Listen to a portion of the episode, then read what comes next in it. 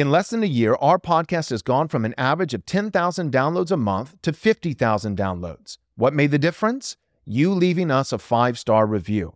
The more positive reviews, the more the algorithm picks us up, and more people are confronted by the law and gospel of Jesus Christ. Help us press forward the crown rights of King Jesus by leaving us a five star review on your favorite podcast platform.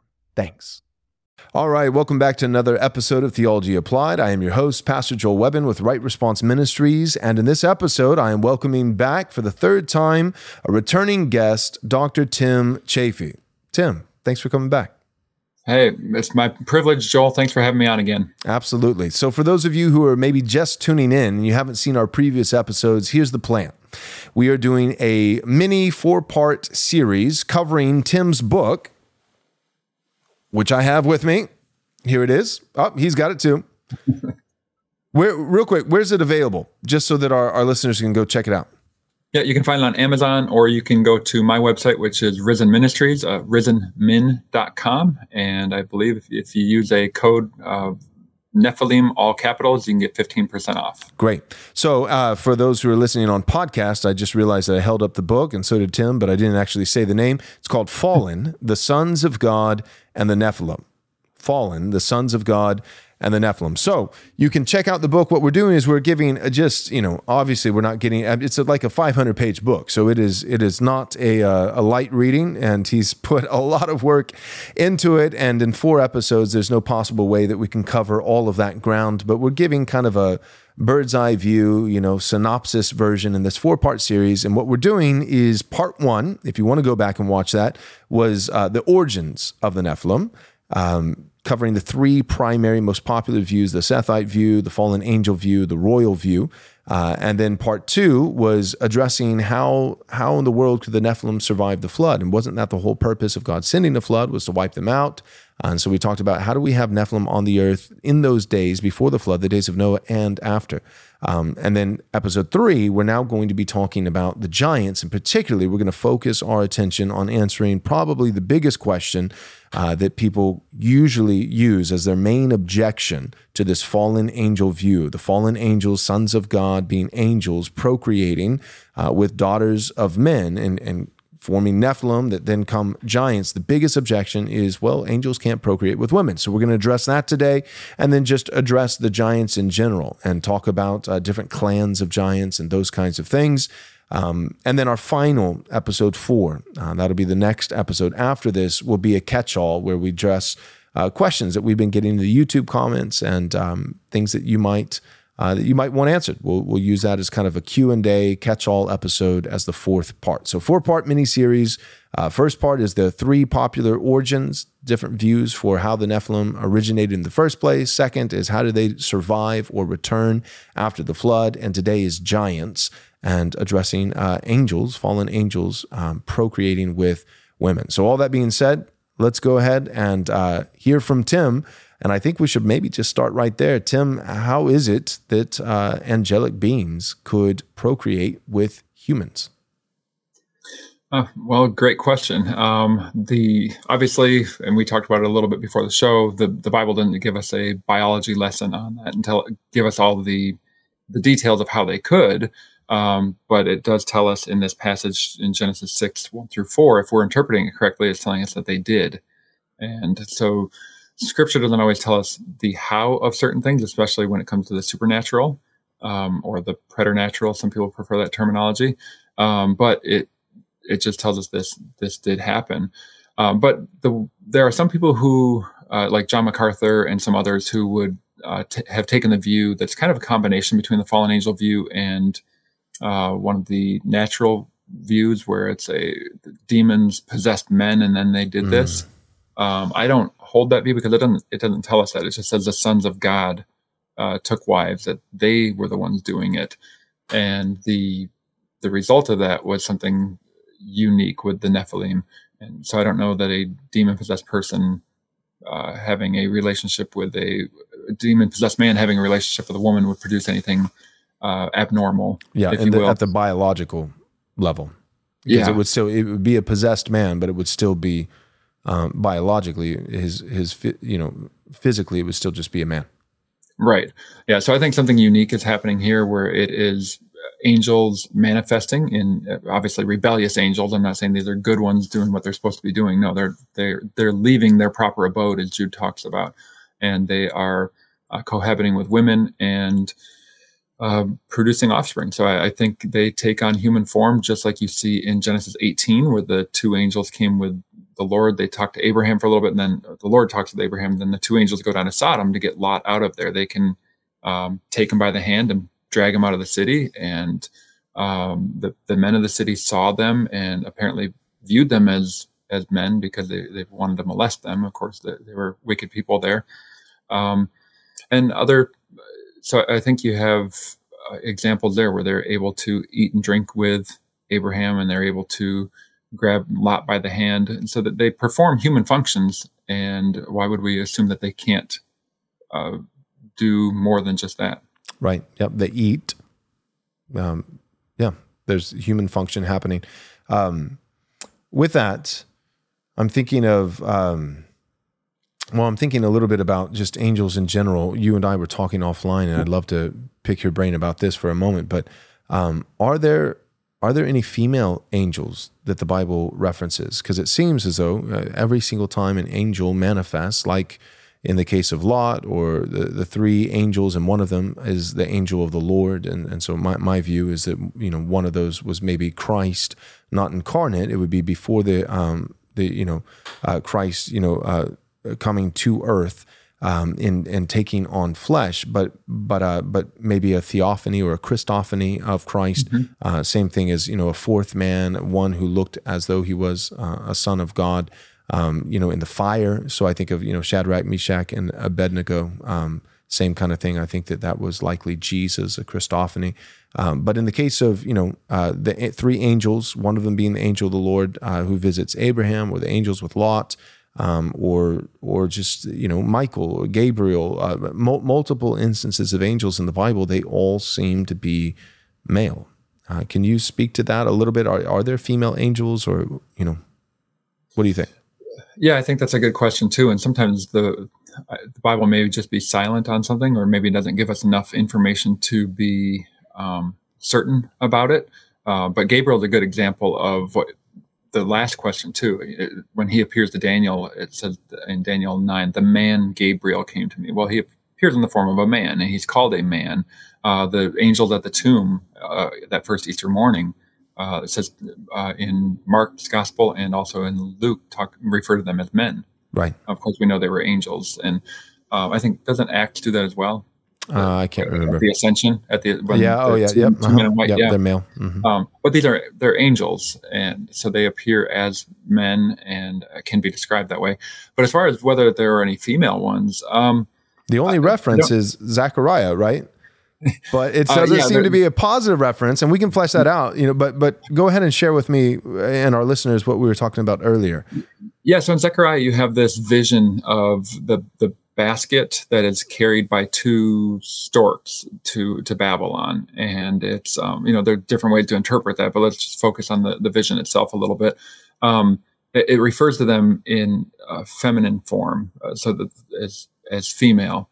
Um, and most people think these are representing demons at that point. So you would have two de- two demonic spirits that they happen to be fallen angels, as we talked about last week. Then that would possibly be some sort of allusion or reference to maybe some angels were are spoken of in the in the feminine.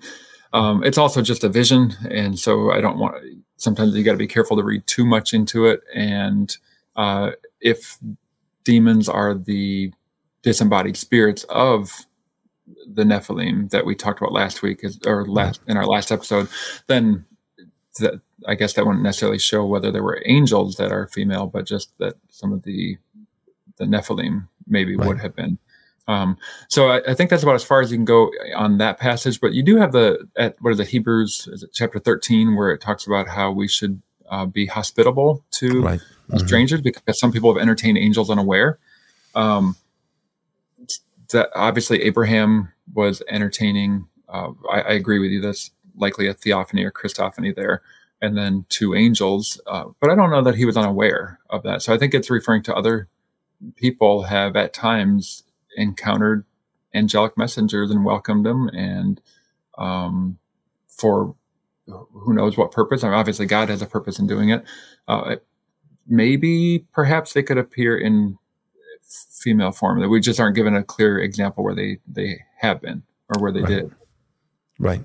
Um, one thing that's I find interesting about angelic beings is that there's no there's no um, as far as we can tell there's no federal headship. Um, like we have, you know, we have families uh, here on Earth with human beings and animal kind. You know, that there are um, even among lions. You know, there would be a pride. You know, and mm-hmm. uh, there's always going to be you know silverback gorillas or a wolf pack or what. There's um, there's a head and it's male. It's always going. You know, it's male, and so. Um, with us, you know, we have posterity, we have our, our descendants, our children and grandchildren and great grandchildren. Um, but with angelic beings, it doesn't seem as there's any, um, there may still be hierarchy among angelic beings, but there's not a federal headship where um, when Adam fell, all his posterity fell with him. Um, whereas angels, it seems like if they are to fall, they, you know, that one angel falling wouldn't cause the whole angelic race, for lack of a better phrase, to fall with that particular angel.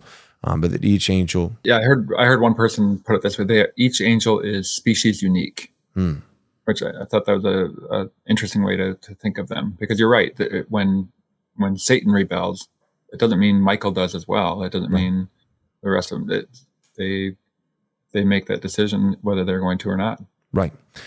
Yeah. So there, there's not that federal headship, and it seems as though you know multiple particular you know uh, possible motivations and so this does get into speculation but in terms of why angels would want to procreate with the daughters of men um, one, one of the I was going to say earlier one of the reasons why I, I find it not very compelling that it's simply angels possessing um, human men um, is because I think that one of their purposes was to um, to corrupt the the seed. It was to thwart this messianic promise that you know that that you know God spoke in the garden and the serpent was there and uh, spoke that you know that your seed, the seed of the woman, would crush uh, one day crush his head. He's going to strike uh, your your seeds heel, your offspring's heal, heel. There'll be enmity between your offspring and his, and he, you know the serpent will strike his heel, but he, your your seed, will uh, crush his head. And so Satan had this um, understanding, this knowledge that through the woman, through the hu- human line,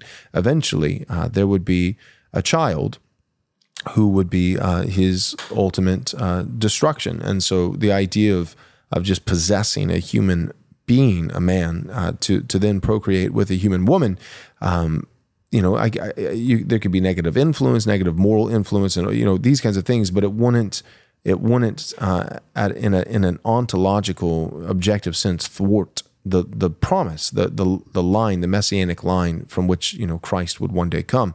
Uh, but if if it's actually uh, angelic seed and a hybrid is, and it's not even fully human anymore at this point, um, then that would uh, pose a, a, threat to uh, a messianic human uh, man child that, that would be the ultimate demise of Satan. So I think that that I just think that that's one of the chief motivations for why these sons of God, fallen angels, did what they did. I don't think it was just to, um, to you know, for pleasure or, or, or just uh, to negatively influence humanity and, and tempt them to certain various forms of sin. I think it, there was an objective strategic aim of stopping the messianic promise. What, what do you think about that? Uh, yeah, I think that's very possible. I, I, don't know that the Bible gives that definitively that that's exactly what they were trying to do. I mean, it does tell us that um, Genesis 6 2 that they saw the daughters of men that they were beautiful uh, or that they were good. That's true. Um, so that they similar to uh, in Genesis three, Eve sees the fruit that it was good and pleasing to the eye, that sort of thing. So there was a desire there, but uh, it probably goes beyond just a, a longing or a lust or something like that. There, there's, uh, I, I agree that it's likely they were trying to corrupt the messianic line. In fact, there, there maybe is a hint in Genesis 6 9 where it talks about how Noah was a man blameless in his generations. That's the word, the word blameless there in Hebrew is the same word that's used to, to describe the, um, like the Passover lamb. Then you mm. need to be without blemish. So in a sense, he is not tainted. Right.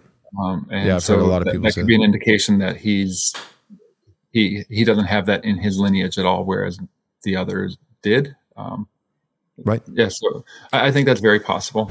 Did you know that fresh American black elderberries are naturally high in vitamin C, vitamin B6, phosphorus, and vitamin A, as well as many anthocyanins that serve as antioxidants? Regular supplementation with elderberry extracts has been shown to decrease chance of influenza and lessen cold duration and symptoms. The Kings Ridge fresh frozen elderberries are hand-picked, destemmed, washed, and quickly frozen at their family farm in East Central Indiana. The Kings Ridge is a quality oriented family farm focused on building Christendom. Our friends Trevor and Autumn truly hope that their elderberry syrup and fresh frozen elderberries bless your family this cold and flu season. Don't buy dried European elderberries and support the global economic agenda. Instead, visit tkrfarm.com and purchase your elderberry needs from the Kings Ridge Elderberries. Again, that's tkrfarm.com. Would you like to get control of your money and set up a system that will guarantee for the rest of your life tax protected compounding interest and growth? How about having 24 7 electronic access to your money for funding wisely chosen investments, home improvements, and other large expenditures without going to the mainstream banks?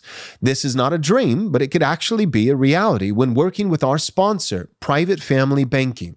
See their contact information in the show notes below. To make this season even brighter, Private Family Banking is giving away a pair of tickets, a $500 value, for the upcoming Blueprints for Christendom 2.0 conference, which is taking place on March 1st, 2nd, and 3rd of 2024 in Taylor, Texas. To enter the ticket giveaway, join their email list by sending an email to banking at privatefamilybanking.com. Again, that's banking at privatefamilybanking.com familybanking.com with the subject line of your email saying tickets. Then include your full name and mailing address in the body of the email. The ticket giveaway entry period will end at midnight Central Time on February 13th, 2024, and the winner will be notified via email on February 14th. You must be 18 years of age or older to enter, and only one email per person can be entered into this giveaway drawing. So, another verse uh, that people use for uh, objection to you know the ability of uh, fallen angels to procreate with the daughters of men is that Jesus says uh, angels will not, um, what is it? Angels will not be given to marriage uh, in heaven. Do you remember that particular verse? Yeah, Matthew 22 30 says, Jesus, this is the passage with the Sadducees, you know, the, the woman marries a guy, he dies. She marries the brother, right. he dies, you know, seven times. Who's he, who's she going to be married to? And then he says, You are mistaken, not knowing the scriptures nor the power of God. And then verse 30, uh, for in the resurrection, they neither marry nor are given in marriage, but are like the angels of God in heaven. And so people look at that and say, well, there's no way because the, the angels, they, they, what they say is they can't get married because that's what it just says there. Well, that's not what it says.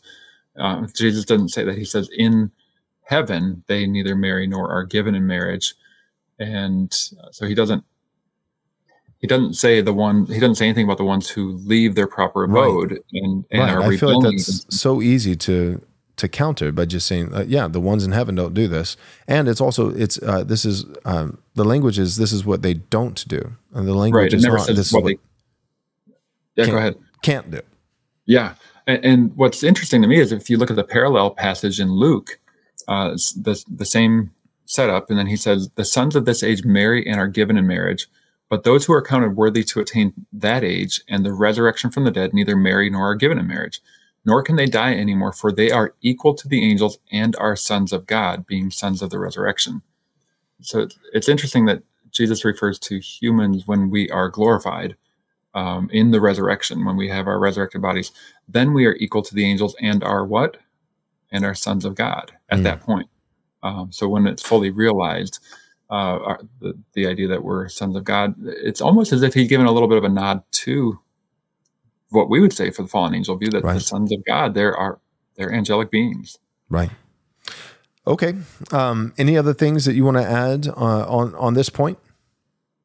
on whether they could do that. Um, no, they'll have to get the book in order to find the right. That's fair. That's fair.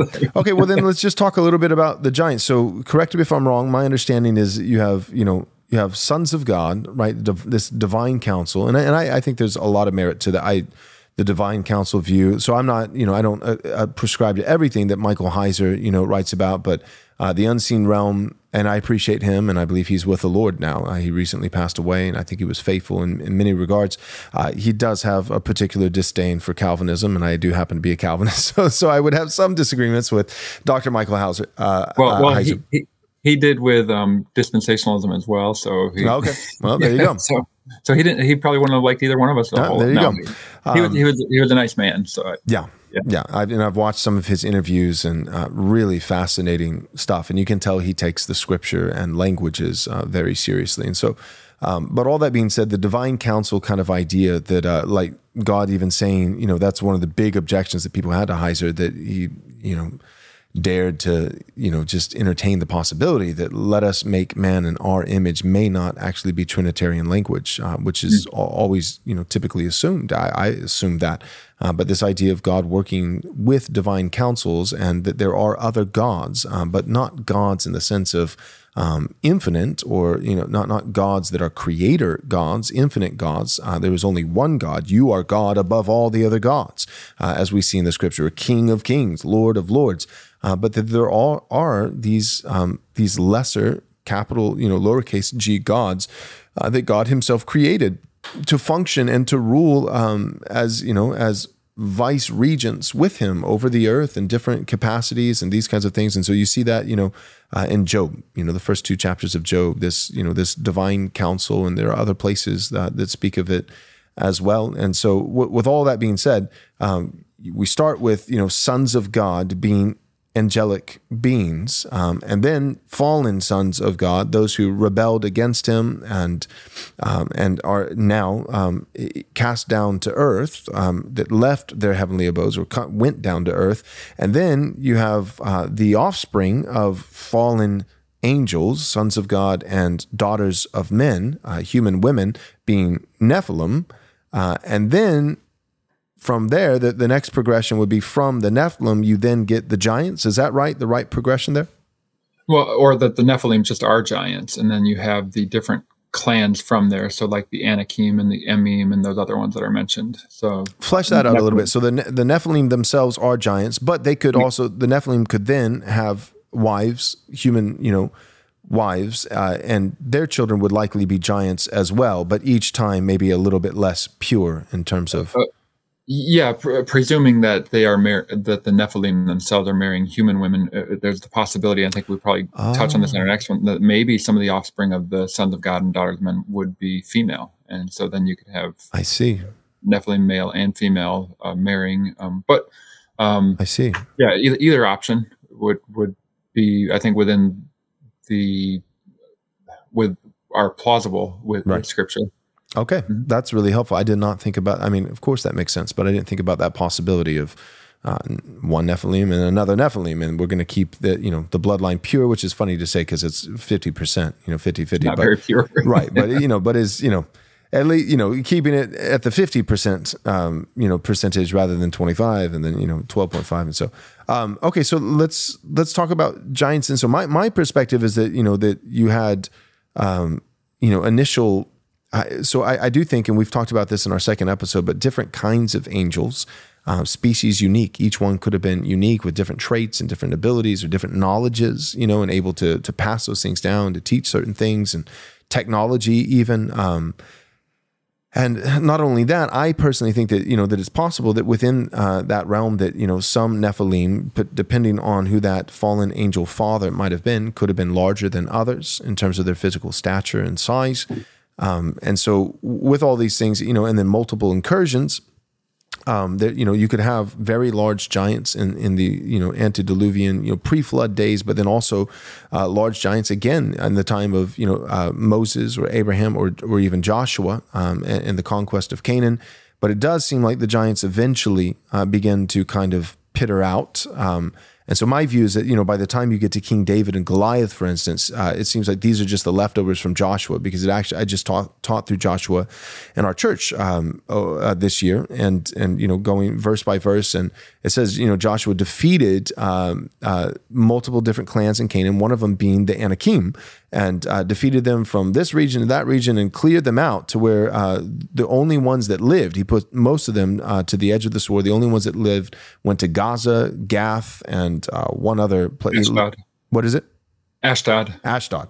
And, yeah, I think uh, that's Judges eleven twenty one or Joshua eleven twenty one. I think. Yeah. Right, and then lo and behold, you know, you find Goliath, uh, you know, from Gath, and so, but mm-hmm. I think by the time you get to David, to me, my assessment is that Goliath is, you know, he's he's multiple generations removed from Anak. He's in that line. Uh, the Anakim and, and Anak, his father was Arba, a man of renown that could be, I, I think, could be a Nephilim. Uh, but that's the plural. What what do you call it? A Nepha? Naphil. Naphil. That could Naphil. so Arba could be a Naphil. Um, but by the time you get to Goliath, I, I, view that as Goliath might be one of the smaller giants. But I think this is where you and I would maybe differ. That you think no, Goliath uh, is on par for the giants only got so big. Could we talk about that a little bit? Sure. Yeah. Um, you also have David's mighty men fighting against um, it says there was war in Gath, and that's where you have these other giants that are mentioned that David's mighty men killed. So Goliath's brothers or his uh, uh, descendants, depending on how that gets translated. Um, and then they do seem to disappear after that point. But yeah, they were all Gaza, Gath, Ashdod, that area. Uh, they were the only ones that were left that, that Joshua didn't wipe out or drive out of the land. Um, and, and, I think that's instructive because you have at the same time uh, one of the battles with David's mighty men kills an Egyptian man, mm-hmm. and it's called him a man of measure or a man of stature. But he says he's five cubits tall, so that would be roughly seven and a half feet tall. Um, a little bit taller than me. I'm Joel and I got to meet. He knows I'm right. I'm pretty six large. Foot nine. nine. Yep. Yeah. Um, and but he's not called a giant. This Egyptian guy. So at seven and a half feet, he's not identified in that way at all. So right. he just seems to be a, a very tall person, like we have very tall people today. He, he's not identified with any of those tribes or or anything. So he he seemed to be different, um, just a normal human. That's a great point, though. I didn't think like because people say, well, Israelites, ancient Israelites were five foot two, you know, and so when they went up against the Canaanites, you know, these could have just been people who were five eleven, you know, or six feet tall, and to them it was giants, you know.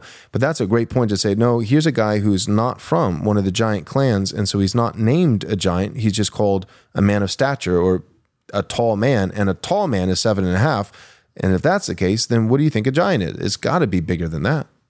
Yeah, and, and, the whole idea that the ancient Israelites were only five two that nearly everybody who does that cites one book, one of the handbooks to the Old Testament. I end up getting that exact edition, and that is in the very beginning of the book. It's like the first or second paragraph where it says, "Here's the average Jewish person at that time." No footnote, no documentation. It's just stated, and everybody cites that one thing. I think it comes from a one cemetery uh, from that from the Old Testament time, uh, okay. one of the times of the Old Testament, I should say, and they averaged the height of the people there. But there have been other studies um, where there was a cave that they found a bunch of remains of humans from about the 13th century BC, uh, so like the period of Judges, mm-hmm. and reconstructing based on jaw size and everything, they estimate the average Israelite at that time was about five six. Hmm. So it's a little bigger, and that's male and female combined. It's not just the average man.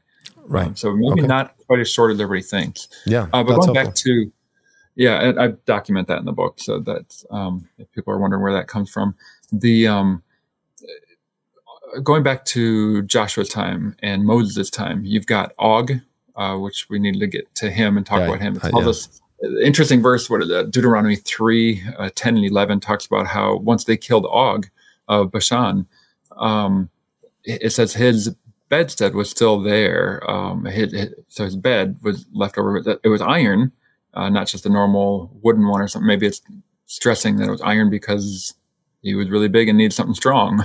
Right.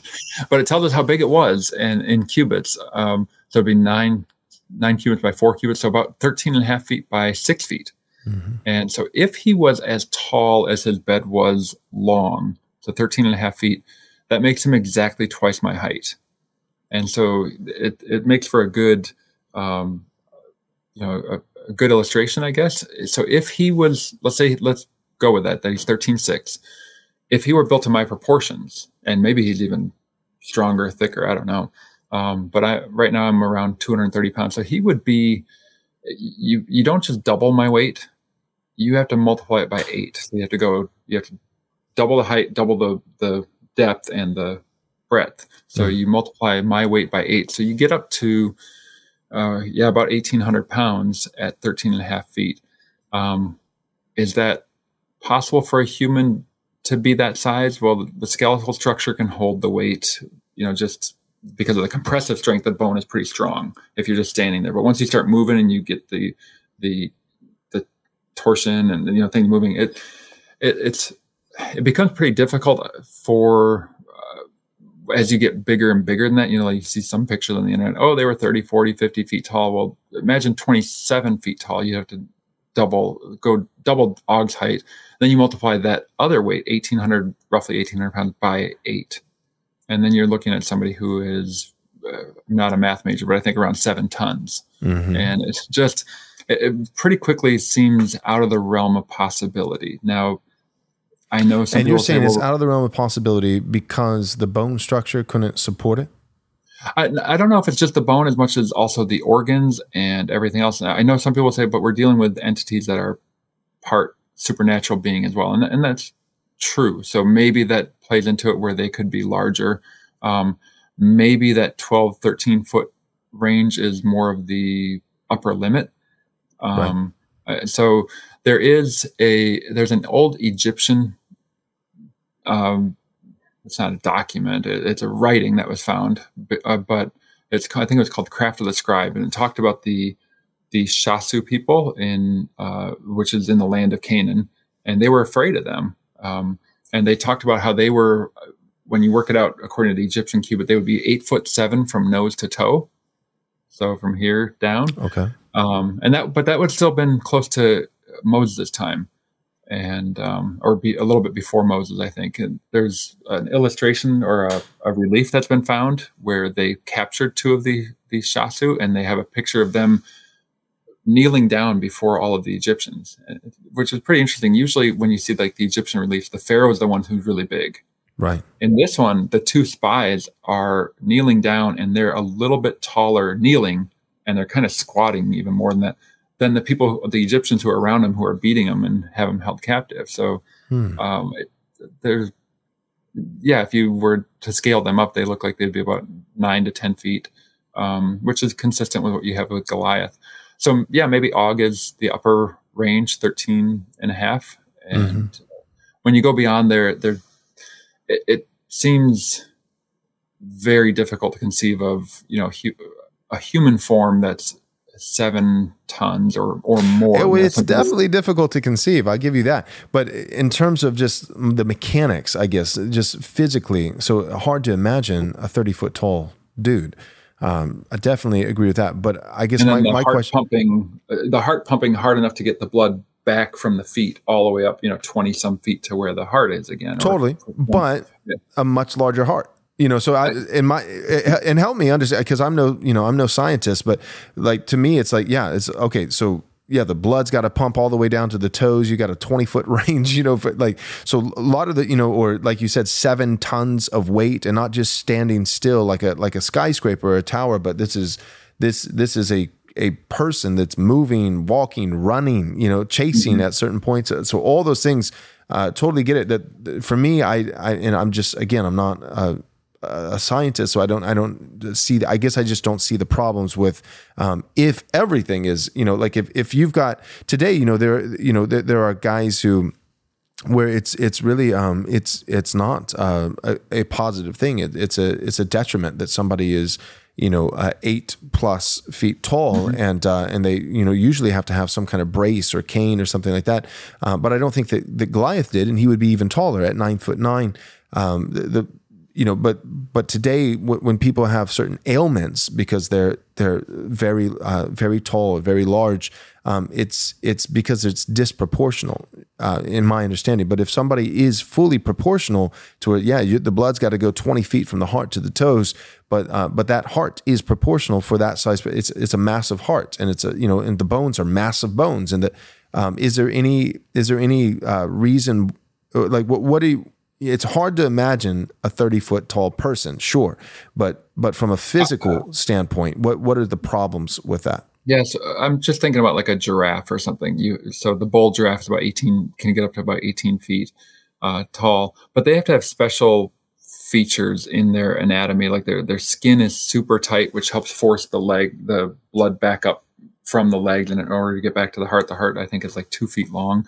Um, they have to have a special thing before their brain, uh, below their brain, so that when they bend down to drink, the blood doesn't just rush all the way in there and just blast their brain. Oh, okay. So there's certain there's certain physiological things that have to be in place, and and maybe that sort of thing would you know the bigger you get. But I just I do think there's a a, a limit because of our physiology. Okay. Um, and I don't know exactly what that number is. I, I just um, I see what you're I, saying yeah, I, I think once you get beyond the 13, it, it really becomes extreme. But again, because there is a bit of supernatural involved there, maybe it right. allows more. And and I think as even if let's say that Og were twice my height, and uh, we're we're going to say that he has to be to my dimension. I think there's probably a little bit of streamlining going on. So rather than being exactly eight times my weight, maybe it's more like seven or seven and a half. Just, uh, but anyways, it still it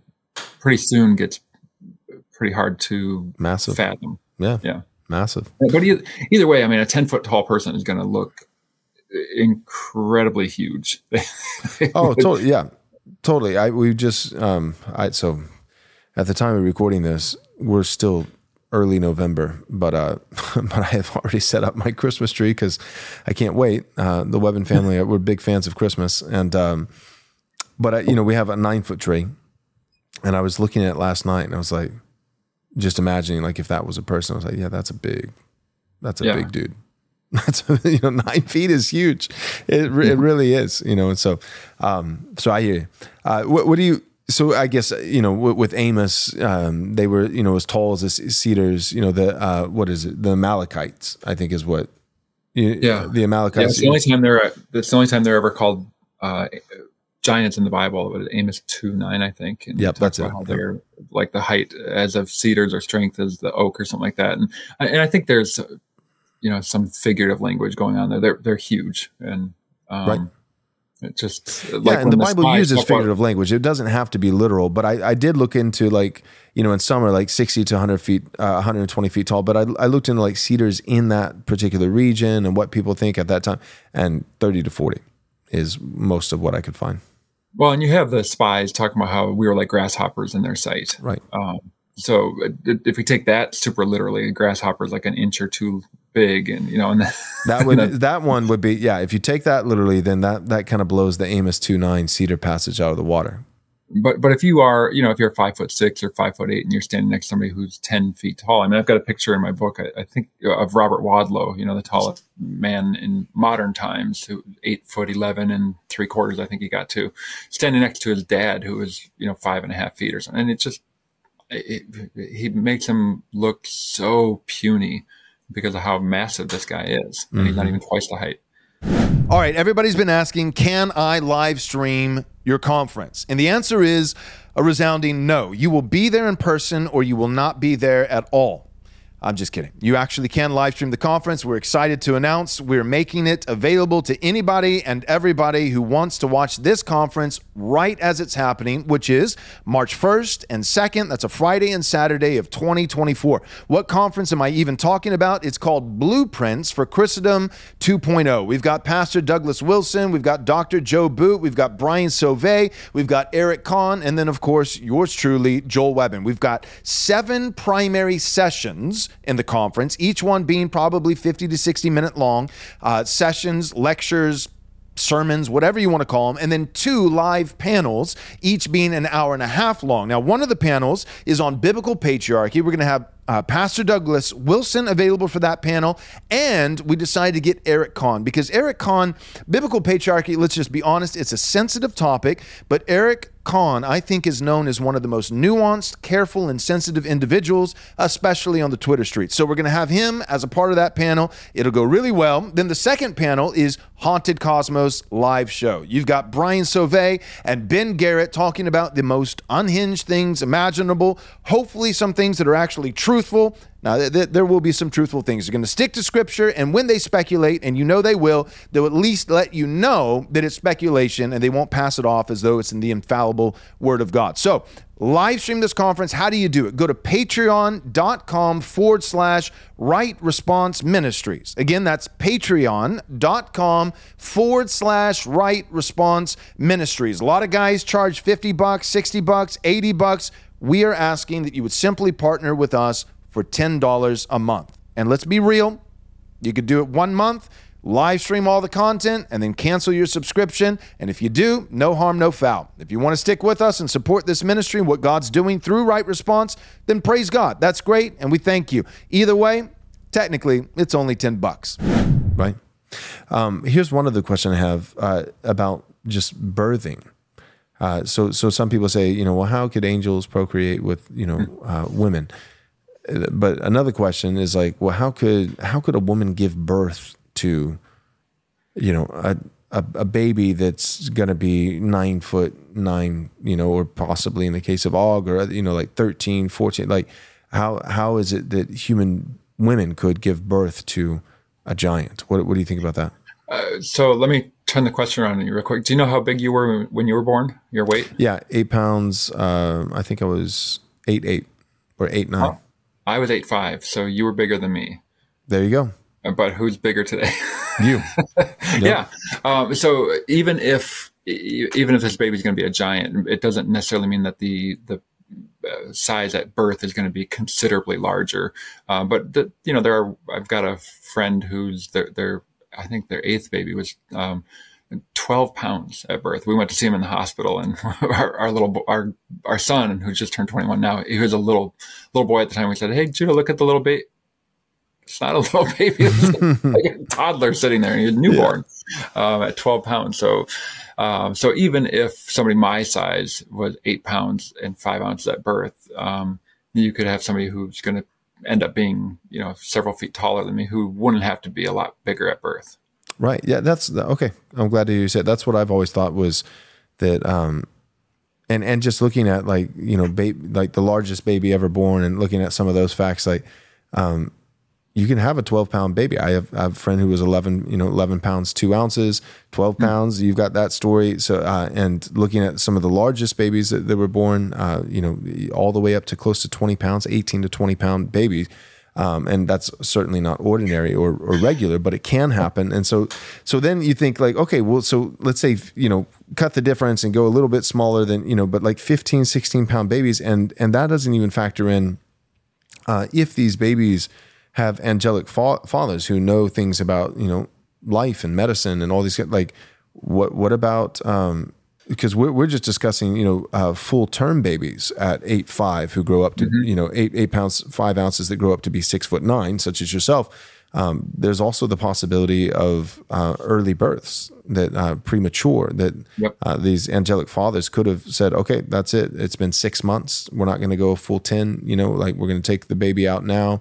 We know how to do this, you know, and, and, uh, and so the baby's coming out premature at you know where where if it was a normal size baby by today's standards you know at at six months that that baby would uh, very likely only be um, you know well we just had two two baby uh, uh, I'm sorry one one baby in our church that was premature by about I believe it was about two months early hmm. um, so so about seven months no no it was earlier than that it was like 20 weeks so so about half so like four and a half months in in the NICU for um, for quite a long time, um, but uh, close to 20 weeks, like 23, 24, something like that. Okay.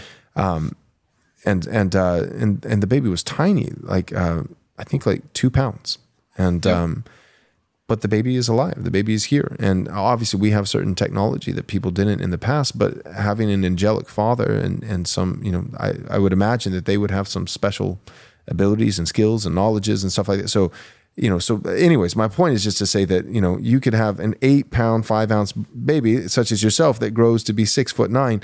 Uh, and that's, you know, full term. Uh, why not, why not a 12 pound baby or a 15 pound baby? And again, that being full term, what, what about a 12, 15 pound baby that's at six months, not even full term? And the angelic fathers say, all right, it's time to deliver the child early. And like now, now I feel like the the sky's the limit. Cedar trees are back on the menu, Tim. Uh, we, we can do it. We can get 30 foot, we can get 30 foot giants. So anyways. well, yeah. Or if, if, you just need, if you have women that are, or, you know, female giants at some point, right. then just that. Uh, Problem solved. Yeah. I mean, obviously a lot of that is speculation. We don't know yeah. the, the growth chart, you know, the right. are they 99th percentile the, the, day that they're born and from then on. Um, yeah, we right. just simply don't know all those things. So, any any more thoughts on uh, fallen angels procreating with women? Or yeah, let's let's real quickly tackle. Uh, you hinted at a little bit uh, a little bit ago, and I cover it in the book real, uh, in one of the objections because, uh, as I mentioned to you before, any any view that is correct has to be able to address its objections and uh, answer those. And and I've noticed um, many times people who hold to the Sethite view will never touch the objections. They they will just attack the fallen angel view and think that they've done their homework. And no, there are significant textual issues with that view that need to be addressed, and I never hear people addressing them. But um, one objection to the fallen angel view is like in Genesis one, talks about how they bring forth after their kind, and um, so if how can humans and angels, if, if they're different kinds, how can that happen?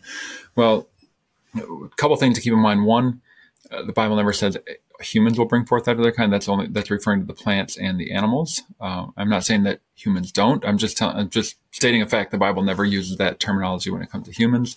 Um, but secondly, if angels are also made in God's image, so when God says, if what you were talking about earlier with Dr. Heiser saying that the, the, this divine counsel, Genesis 1:26, let us make man in our image if that's not Trinitarian language, if he is speaking to the angel, then they are made in God's image as well. And if we are made in God's image, then uh, would that preclude, you know, if, if both have the Imago Dei, um, then perhaps when they appear in human form, if they appear as humans, it's not a violation of kind.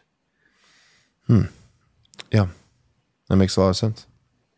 Any other thoughts on um, Oh, I've got lots of on that, but I, I, want to talk about giants, and I mean, there's some yeah. cool stuff in there when we get into Joshua and Judges, so, or Joshua, I should say. Yeah. Yeah. Okay. Uh, go ahead. Talk talk about giants. So. Yeah. So you talked earlier about the. Um, I, have got a chapter called Giant Speculation. So I'm, I'm going to tell you what I'm just speculating rather than just trying to be sensationalistic or something. That's not the goal of the book. It's to be a, a as I mentioned before in earlier episodes, a serious Bible study. But one of the things that that was pretty cool, you talked about how Joshua drove them out uh, the, the Anakim from everywhere except for Gaza, Gath, and Ashdod. Well, it doesn't mean every single one of them was killed. They were some of them were killed, some fled.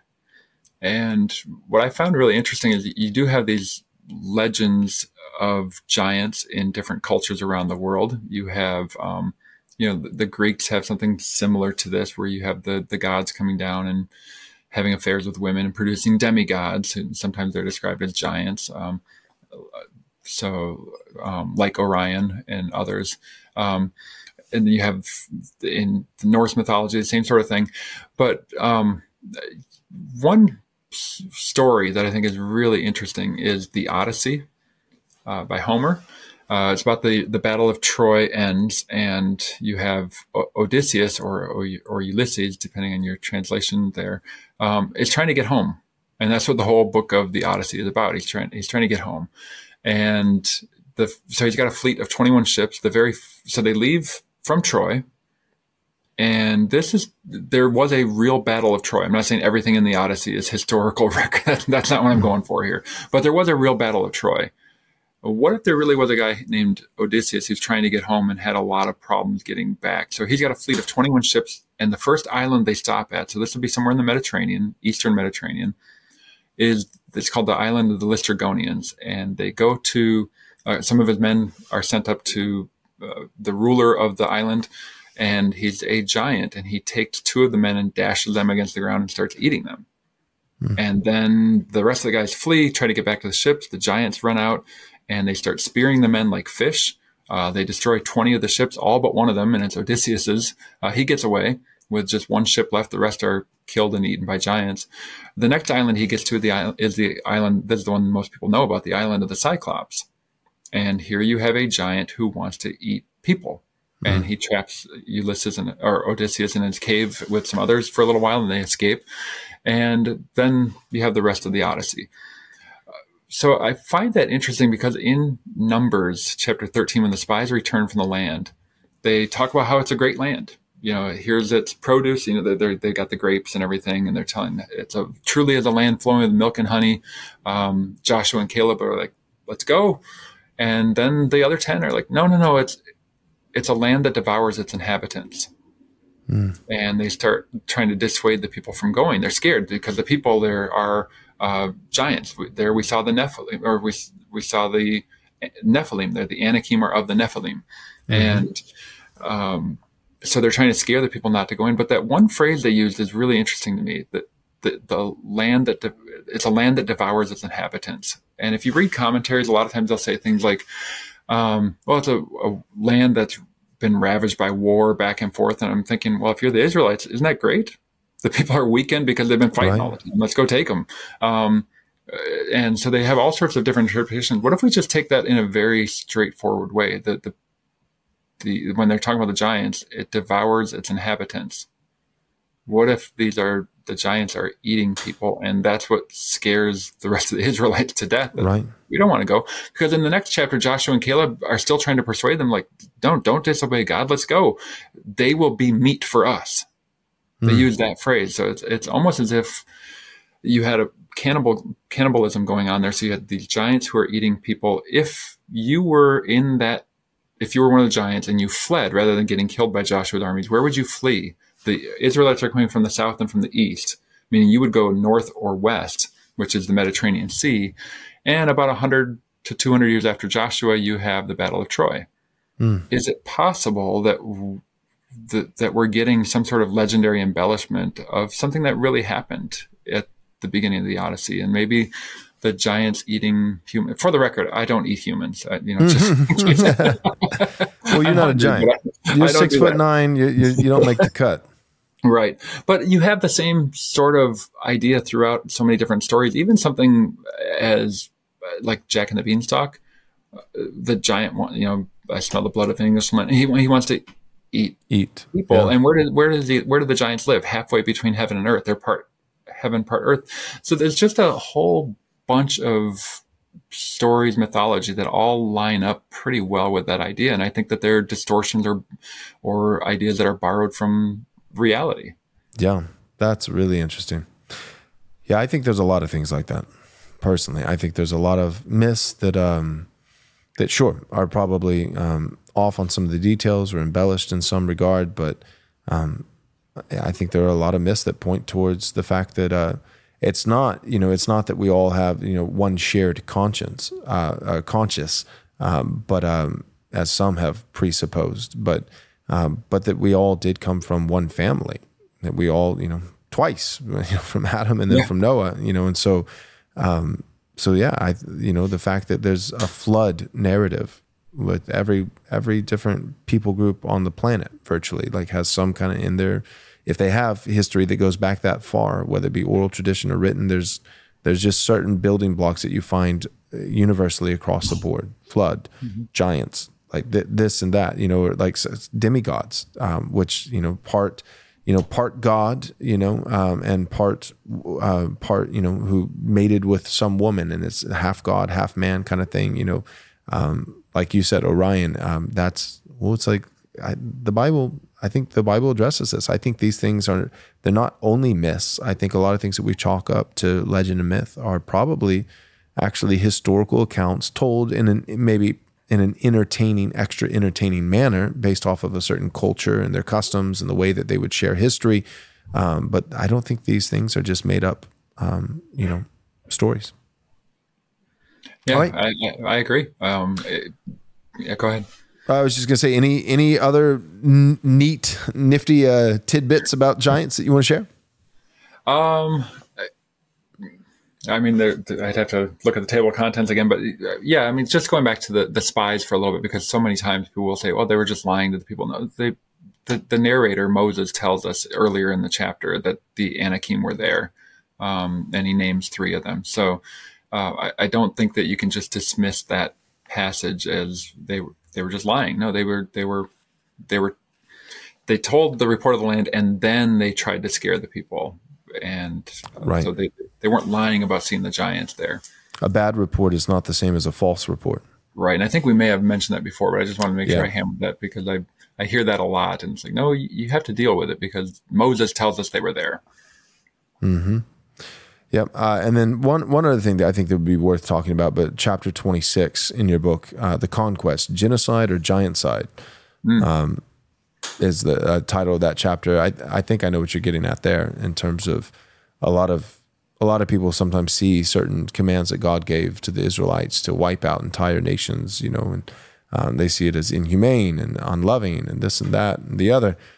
And it does, you know, one God would be perfectly just uh, within the boundaries of His justice as a as a divine decree.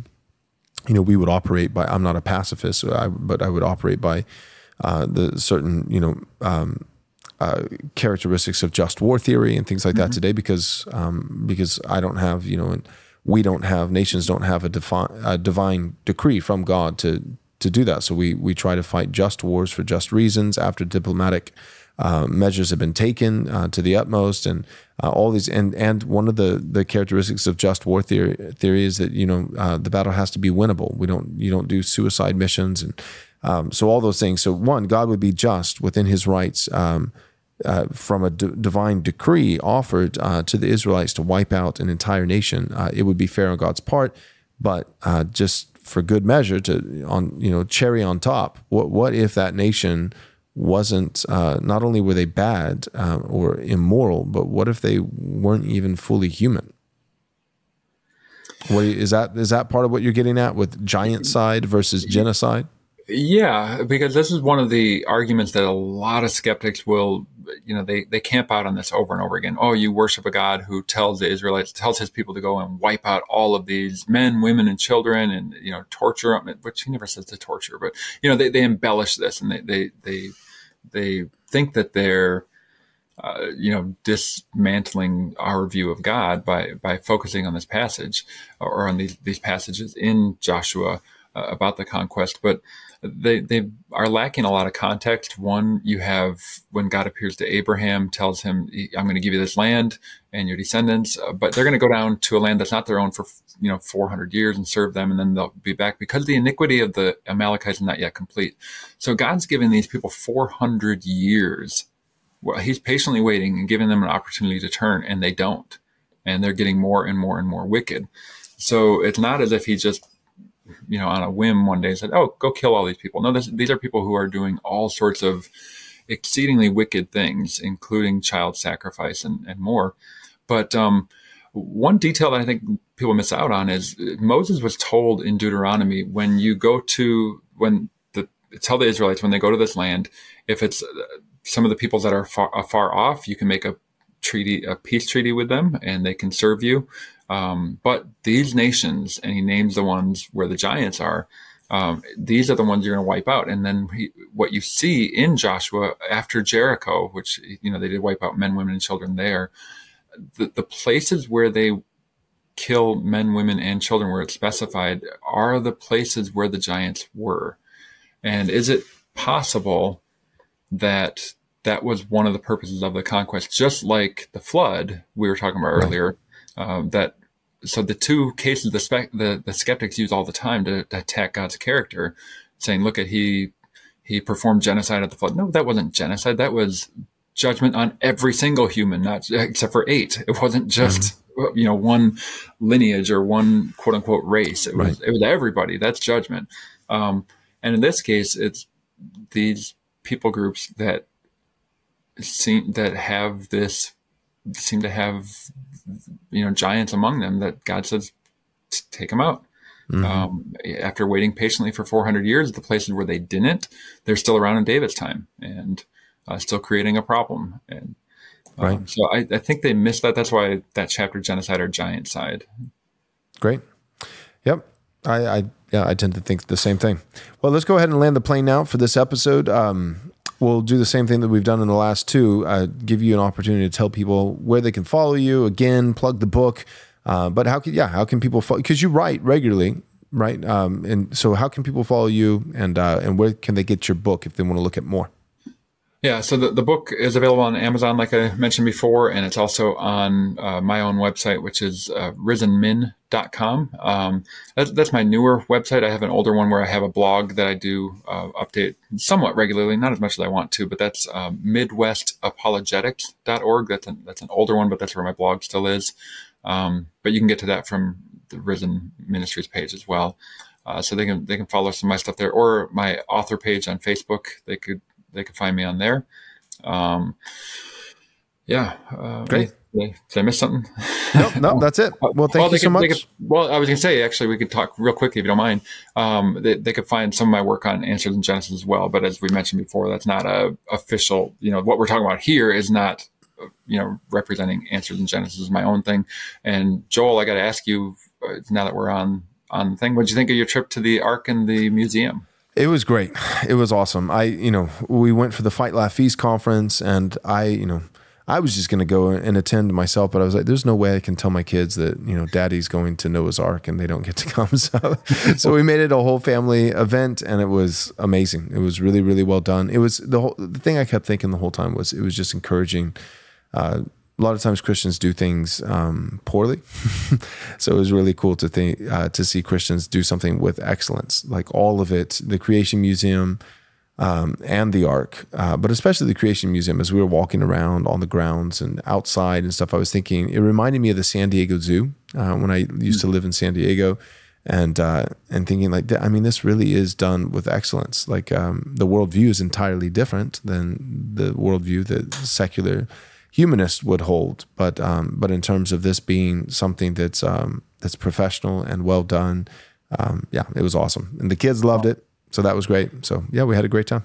Oh, that's awesome. Yeah, it, I I say it all the time. It's it's so fun to be working with a team that they believe like I do that we should do everything as unto the Lord, and so we're trying to give them our best and everything. And it's just what a privilege and a blessing it is to to be part of a group like that. So yeah, I'm glad you guys enjoyed it. It was really good to meet you in person. yeah, great to meet you too. And one day, you know, um, I'll just you know keep looking forward to the day when Ken uh, adds the Nephilim exhibit and it's not going to happen. that'll be when, that'll be when I give it like a million dollar donation. yeah. All right. Well, Tim, uh, thank you so much for coming on the show. I really appreciate it, and I'm looking forward to our last, uh, fourth, and final episode that we'll do uh, sometime in the near future. Okay, sounds great, Joel. Thanks for having me.